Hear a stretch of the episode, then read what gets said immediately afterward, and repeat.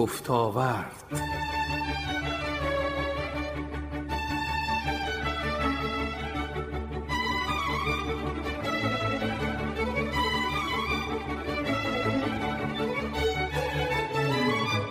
با گفتاورد آغاز می شود هر آنچه شنیدنی و گفتنی است. و گفتاورد و گفتاورد نوردی های سلام. نوردی های سلام است ساحت از ساحت اندیشه.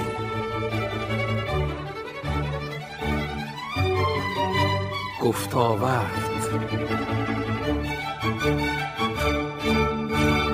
بسم الله الرحمن الرحیم. به نام خداوند بخشاینده و بخشایشگر سلام می کنم به شما عزیزان و همراهان محترم شبکه رادیویی تهران. هر جا که هستید آرزو می کنم اوقات و لحظات به کامتون باشه و ایام رو به خوبی سپری بکنید. افتخار این رو داریم که امشب هم با برنامه دیگر از سری برنامه های گفتاورد با شما عزیزان همراه باشیم. طبق روال همیشه برنامه سامانه پیامکیمون رو اعلام می کنم 3094 اگر نظر انتقاد یا پیشنهادی دارید حتما با ما در میون بگذارید. اگر موضوع خاصی رو هم علاقه من دید در برنامه بهش بپردازیم حتما. باز به ما و همکارانمون با سامانه پیامکی 3094 اطلاع بدید. ازتون دعوت می‌کنم که تا دقایق دیگر همراه ما باشید و برنامه امشب گفتاورد رو بشنوید که با حضور دو میهمان بزرگوار برنامه امشبمون رو هم تقدیم می‌کنیم به شما عزیزان. خیلی خوش آمدید به جمع ما در برنامه گفتاورد.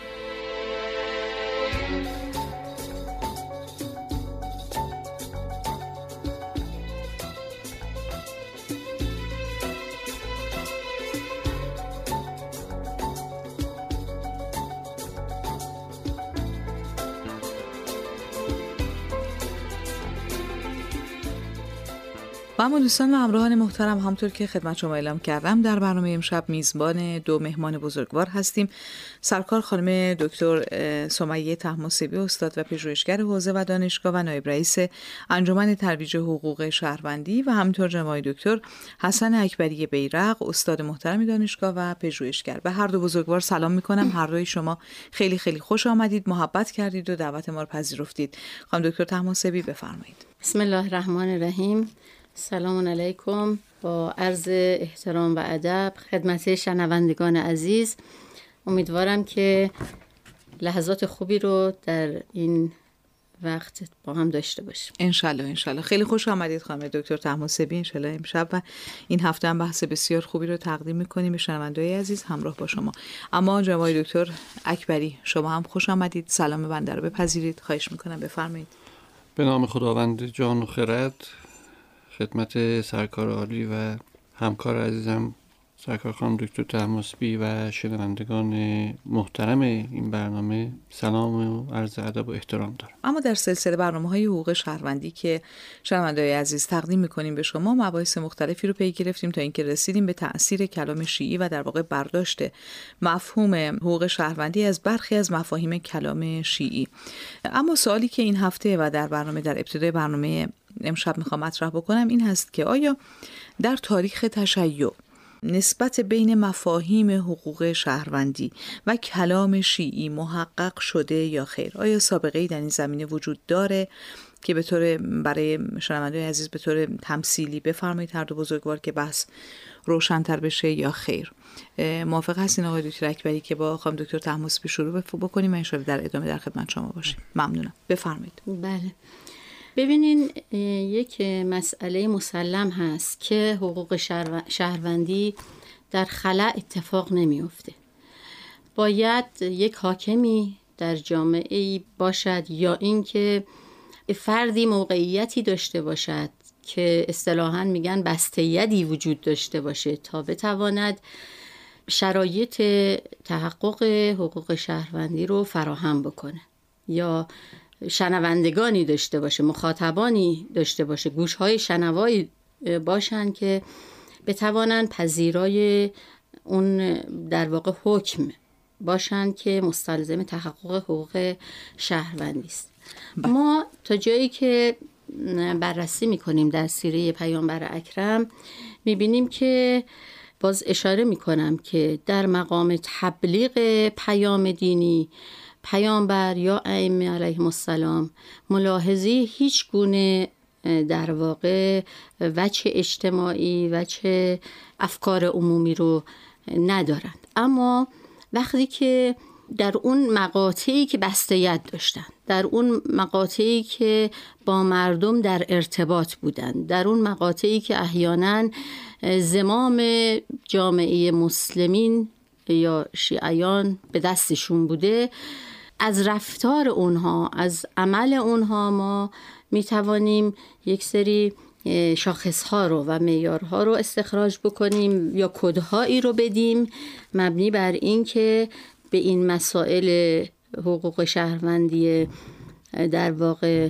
حالا امت یا شهروندانی که در تحت اون حاکمیت اون جامعه بودن توجه می شده بله. این ملاحظه افکار عمومی رو ما بر اساس آنچه در کتاب های معتبر شیعه و سنی آمده می‌بینیم که مثلا پیامبر اکرم در راه بازگشت از غزوه تبوک کسانی از منافقان هستند که خودشون رو در میان صحابه جا می‌زنن و توطعه می‌کنند تا در کوه عقبه کمین بکنن و مرکب پیامبر رو رم بدن و در نهایت موجب قتل اون حضرت بشن پیامبر اکرم صلوات الله علیه پیش از اجرای توطعه آگاه میشن از این مسئله و وقتی که به عقبه می‌رسند فرمان میدن که هیچ کس پیش از خودشون به عقبه بالا نره و خودشون با حذیفه و امار بالای عقبه میرن و توتگران رو می‌بینن که سوار بر مرکب و نقابهای آویخته هستن. این نقاب ها رو زده بودن که در واقع شناخته نشن. پس از اینکه پیامبر بر اونها بانگ می‌زنند اینها روی برمیگردانند و فرار می‌کنن. پیامبر نامهای اونها رو به حذیفه میگه و به روایتی وقتی اونها مطمئن شدند که کسی اونها رو نمی‌بینه نقاب ها رو برداشتند و حذیفه که در نهانگاه بود چهرهای اونها رو دیده. حالا فکر می‌کنین که پیامبر با این توطعه که قصد قتل ایشون رو داشتن چه رفتاری کردن؟ بله. جالب است که پیامبر هیچ واکنشی رو روا نشمردن و حتی به حذیفه سفارش کردند که آنچه از نام و نشان توطعهگران می‌دانند در هیچ جا بازگو نکنند و پیش خود محفوظ نگه دارند مبادا اینکه دیگران اونها رو بشناسند آبروشون بریزه و یا مشکلات دیگری براشون به وجود بیاد. و دلیل این برخورد رو علاوه بر سیره مستمره پیامبر در مدارا با دشمنان و بزرگواری و بخشش در حق ایشان در پاسخ اون حضرت به حذیفه می‌تونیم بیابیم که وقتی از پیامبر پرسید ای پیامبر آیا وقتی مردم نزد تو آیند دستور نمی‌دهی گردن این توطعهگران را بزنند. پیامبر در پاسخ می‌گویند دوست ندارم که مردم بگویند محمد با حمایت کسانی به قدرت رسید و آنگاه ایشان را به قتل رسانید. و البته این تنها موردی نیست که پیامبر صریحا ضرورت ملاحظه افکار عمومی رو یادآور میشن. قبل از اون هم وقتی که عبدالله ابن ابی که سرکرده منافقان در مدینه بود تحریکات فتن انگیزانه ای در میان مسلمانان به راه انداخته بود و به مقام مقدس پیامبر اهانت های بی حدی می کرد برخی از صحابه پیشنهاد کردند به پیامبر که ما عبدالله رو به قتل برسونیم. حضرت ضمن رد این پیشنهاد به پیامد نامطلوب این اقدام اشاره کردند که مردم خواهند گفت که محمد دست به کشتن اصحاب و یاران خیش زده است. بعد از پایان جنگ هنین هم وقتی که پیامبر به تقسیم غنایم می‌پردازند یکی از حاضران با لحن پرخاشگرانه به پیامبر میفرمایند به عدالت رفتار کن. و بنابر پاره از روایات گفت ای محمد امروز ندیدم که به عدالت رفتار کنی. پیامبر در پاسخ فرمودن آه هست تو اگر من به عدالت رفتار نکنم پس چه کسی به عدالت رفتار خواهد کرد؟ و اگر من به عدالت رفتار نکنم زیانکار شوم و آنچه خواهم به آن نرسم. یکی از صحابه در پاسخ گفتند گردن این منافق را بزنم. پیامبر این برخورد رو ناپسند شمرد. و پاسخ داد به خدا پناه می‌برم که مردم بگویند من یاران خود را می‌کشم.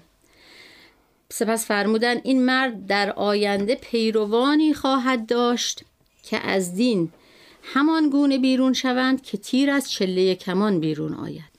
و چنین هم شد و او در آینده سرکردگی خوارج رو بر عهده گرفت که یکی از خطرناکترین فتنه ها را در جهان اسلام برپا کرد. یعنی پیامبر با اینکه بله. می‌دونستن این فرد اینقدر تند روه اما این ملاحظات رو داشتن و حدیث دیگری هم به روایت از زراره از یکی از دو امام پنجم و ششم نقل شده که به موجب آن پیامبر به خاطر مراعات افکار عمومی از مجازات بسیاری از مجرمان چشم پوشید بله. به هر حال ما از تک تک سخنان و عملکرد پیامبر به روشنی می‌تونیم به دست بیاریم که ملاحظه افکار عمومی قضاوت مردم می‌تونه از بسیاری مساله و احکام بالاتر باشه و ما با شناختی که از خلق و خوی عظیم محمدی داریم مطمئن هستیم که حتی اگر افکار عمومی یا مجازات مجرمان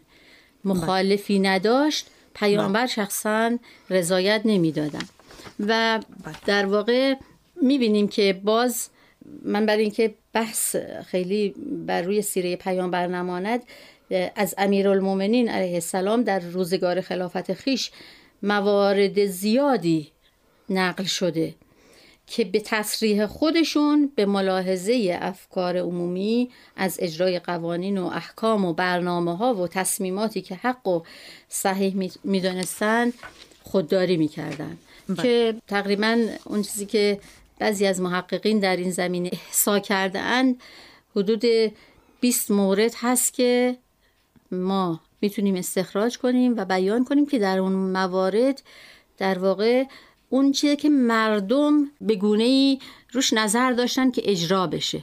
حضرت امیر به دیدگاه مردم اهمیت دادن و اون رو اجرا کردن. و این می‌تواند سرلوحه رفتار و عملکرد حاکمان ما در جمهوری اسلامی باشد که بله. گرچه یک جای خانش شما این رو میگه که با یک شهروند یا با یک پدیده اجتماعی باید بگونه ای برخورد کنین اما اقلانیت و دیانت و شریعت حکم می کند که به ملاحظه موقعیت اجتماعی به ملاحظه پیامدهایی که اون حادثه در ابعاد مختلف بله. خواهد داشت اینها رو در نظر بگیرین و عملکرد خودتون بر این منطبق بکنین گاهی ما می‌بینیم که در متون فقهی مثلا شیخ انصاری در برخورد با مخالفین بیان می‌کنن که برای دفع فتنه برای دفع فتنه مخالف لازم هست مثلا این حکم تعطیل بشه. لازم هست اون چیزی که شما به عنوان یک فقیه شما به عنوان یک حاکم می‌فهمین اونو اجرا نکنین چون حکمت بالاتری وجود داره و اون حکمت دفع فتنه مخالفینه. دفع فتنه بین المللی است که شما رو متهم نکنند به اندک مسئله به شکستن حریم حقوق بشر و حقوق شهروندی مردم خودتون. بله بسیار علی خیلی متشکرم خانم دکتر تماسبی. خیلی ممنون. من دوست دارم که صحبت و توضیحات آقای دکتر اکبری رو هم بشنویم. یه فاصله خیلی خیلی کوتاه می‌گیریم آقای دکتر. میریم اتاق فرمان برمیگردیم و انشالله توضیحات شما رو هم در پاسخ به این سوال و توضیحات خانم دکتر تماسبی خواهیم شنید. خیلی ممنونم.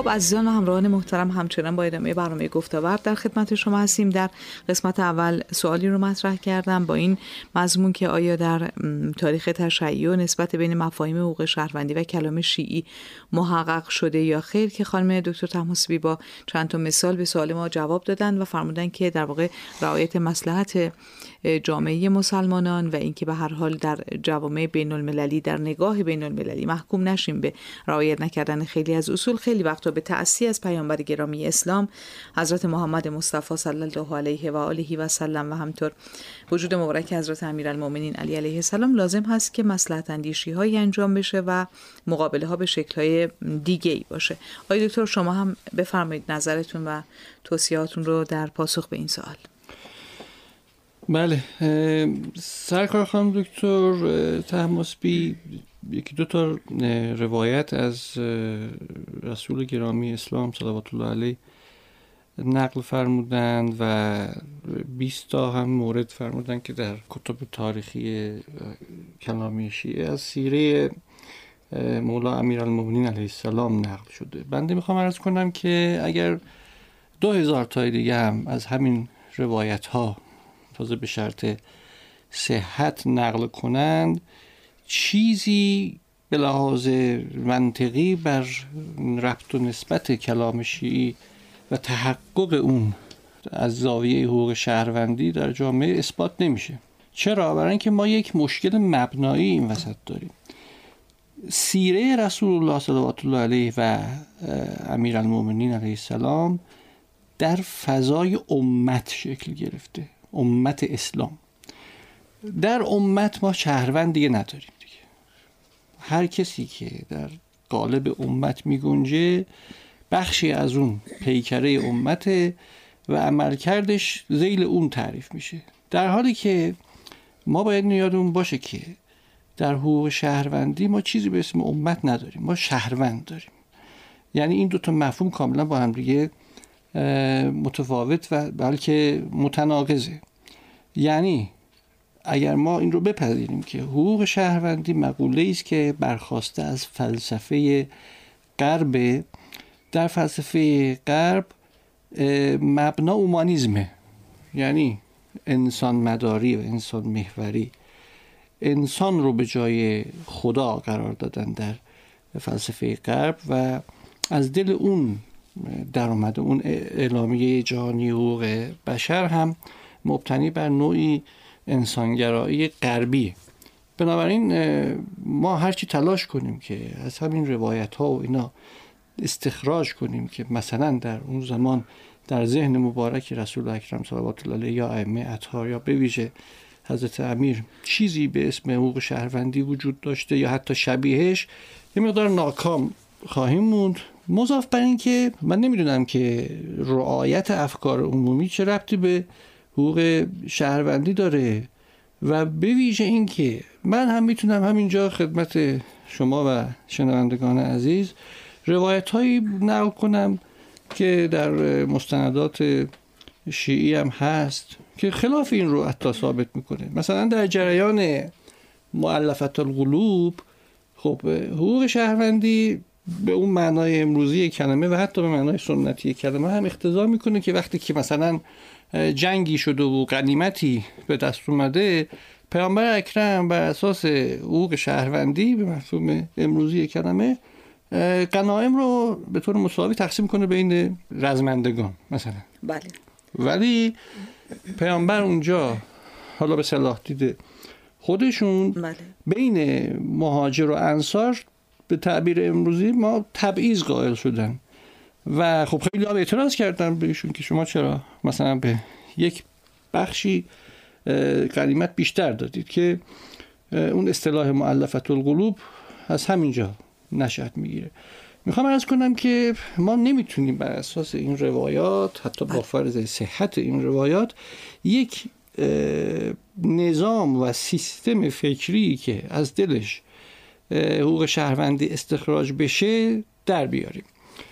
و چون شما سوالتونم این بود که آیا در تاریخ شیعه این مسئله تحقق پیدا کرده یا نه ما دو تا مشکل داریم. یکی برای تحقق این مسئله در تاریخ تشیع. یکیش رو سرکار خانم دکتر فرمودن مسئله بستیت. البته فقهای شیعه مخصوصا در قرون متأخر به یک معنا بستیت هم داشتن برای اینکه با وجود اینکه مثلا حکومتی وجود داشته و دولتی وجود داشته مردم تا همین اواخر عصر قاجار حتی برای امور حسبشون به بیشتر فقها رجوع می‌کردن تا اینکه دولت بله. بعد از مشروطیت مثلا سیستم قضایی و خانه به تعبیر امروزی ایجاد شد. ولی قبل از اون معمولا فقها بودن که تمشیت امور حسبه مردم رو می‌کردن. در مسائل فرض کنید که خمس و زکات و نکاح و ارث و بعد دعاوی قضایی و حقوقی و اینها فقها محل مراجعه بودند و به یه معنا بستیت داشتن تا حدودی.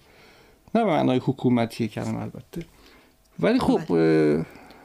کارنامه فقه شیعه رو ما اگر بررسی کنیم می‌بینیم که باز اونجا هم چیزی به اسم حقوق شهروندی که بر مبنای اون فقها عمل کنن وجود نداشته. چون اصلا نباید هم انتظار داشته باشیم که وجود داشته باشه. مثل اینه که شما فکر کنید که بگید که نظر مثلا رسول اکرم صلوات الله علیه درباره تراجنسیتی ها چی بوده؟ خب این این مسئله وجود نداشته اون موقع. یا نظر مثلا مولا امیرالمومنین درباره شبکه های تلویزیونی چی بوده مثلا خب همچین موضوعی مثلا سالبه به انتفاع موضوع بوده به قول منطقیون بله. بنابراین ما فقط باید تلاش کنیم که از دل اونم نه از دل مثلا حکایت ها و روایت های تاریخی بلکه از دل کتاب و سنت مفاهیمی رو استخراج کنیم که تا حدودی معید این باشه که اگر رسول گرامی اسلام صلوات الله علیه امروز مبعوث می شدن مخالفتی با حقوق شهروندی نداشتن حد اکثر کاری که می‌تونیم بکنیم اینه. شما می‌خوام یه مثال ارز کنم. وقتی که پیامبر اکرم به رسالت مبعوث شدند یه سری مناسبات و روابط حقوقی و اخلاقی بین مردم حجاز جاری و ساری بوده. حضرت بخشی از این مناسبات رو امضا فرمودن. بله. یعنی مخالفتی نکردن. بخشیش رو تغییر دادن. بله.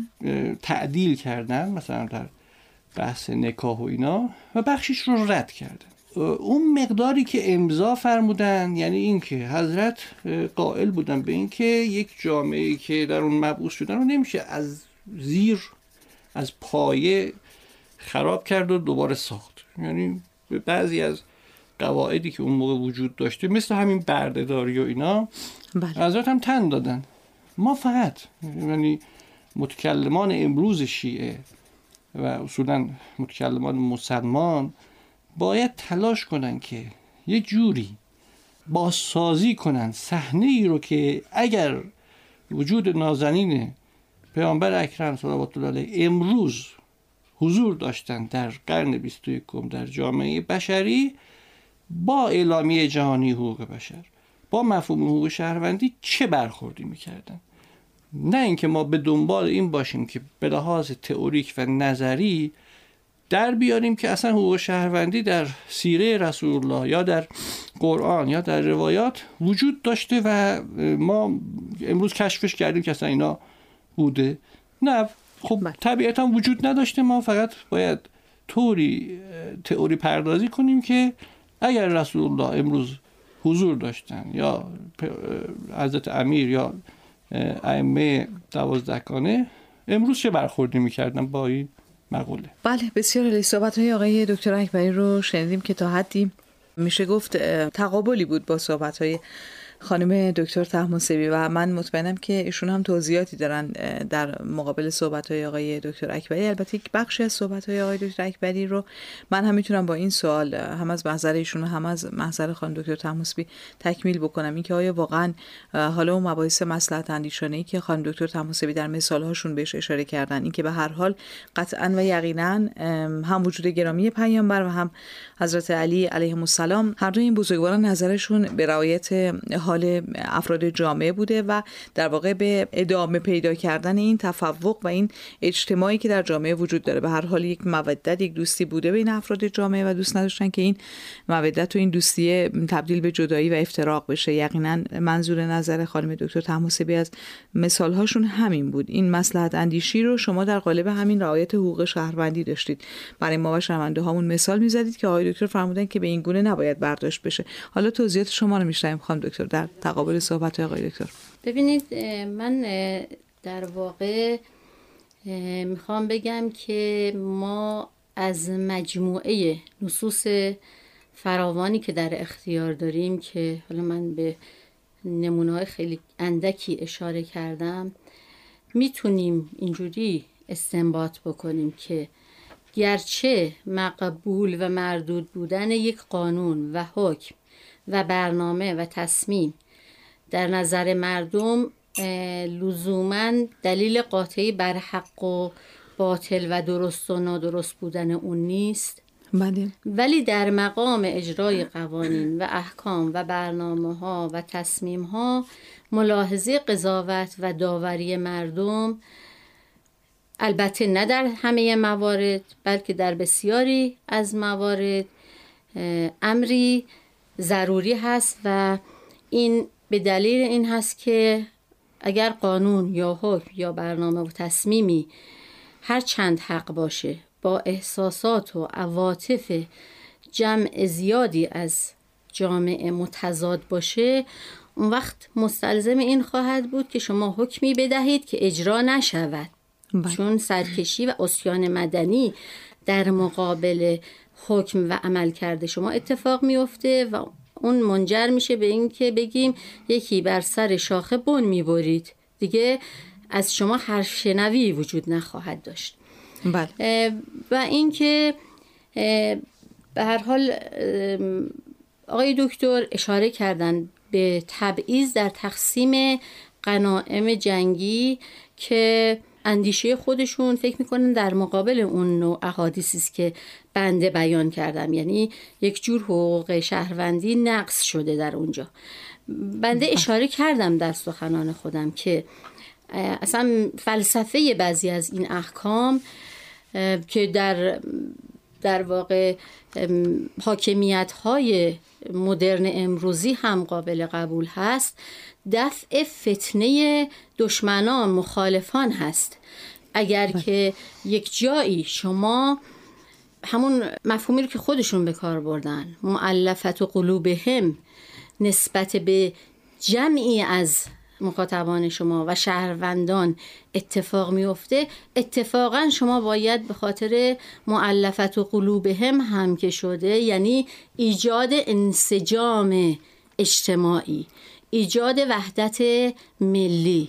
لازم هست یک امتیازاتی به یک اقشاری از مردم داده بشه بله. برای اینکه اقناع کنیم افکار عمومی رو برای بله. اینکه متحد بکنیم شهروندان رو بله. برای اینکه اون نیشن استیت و اون چسبندگی هویتی نسبت به شهروندان اتفاق بیفته و بتونیم مقاومت بکنیم در مقابل تهدیدهای بزرگتری بله. که ما رو تهدید می‌کنه بله. همچنان که پیامبر اکرم یک اصل کلی و بزرگی رو مطرح کردن که مبنای فهم بسیاری از احکامه بله. مبنای استنباط بسیاری از احکام هست که ما با همین شیوه می‌توانیم بنبست شکنی بکنیم.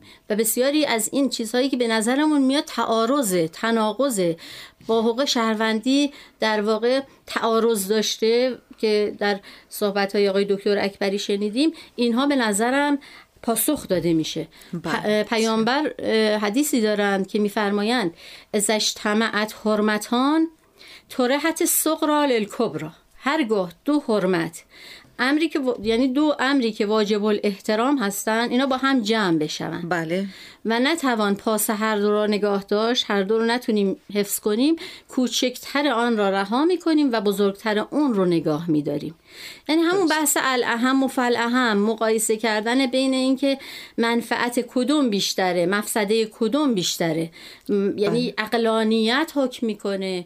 عدالت حکم می‌کنه کرامت و آزادی و اختیار انسان حکم می‌کنه که ما در واقع با این اصولی که اصول کلی که اسلام در اختیار ما می‌گذاره بتوانیم عدم مقایرت حقوق شهروندی رو با مبانی دینی مبانی کلامی در واقع حفظ بکنیم, بکنیم. خیلی متشکرم از خانم دکتر تماسبی از آقای دکتر اکبری. خیلی ممنونم ما فرصتمون خیلی کم هست. تا فرصتی دوباره. شبتون بخیر و خداحافظ.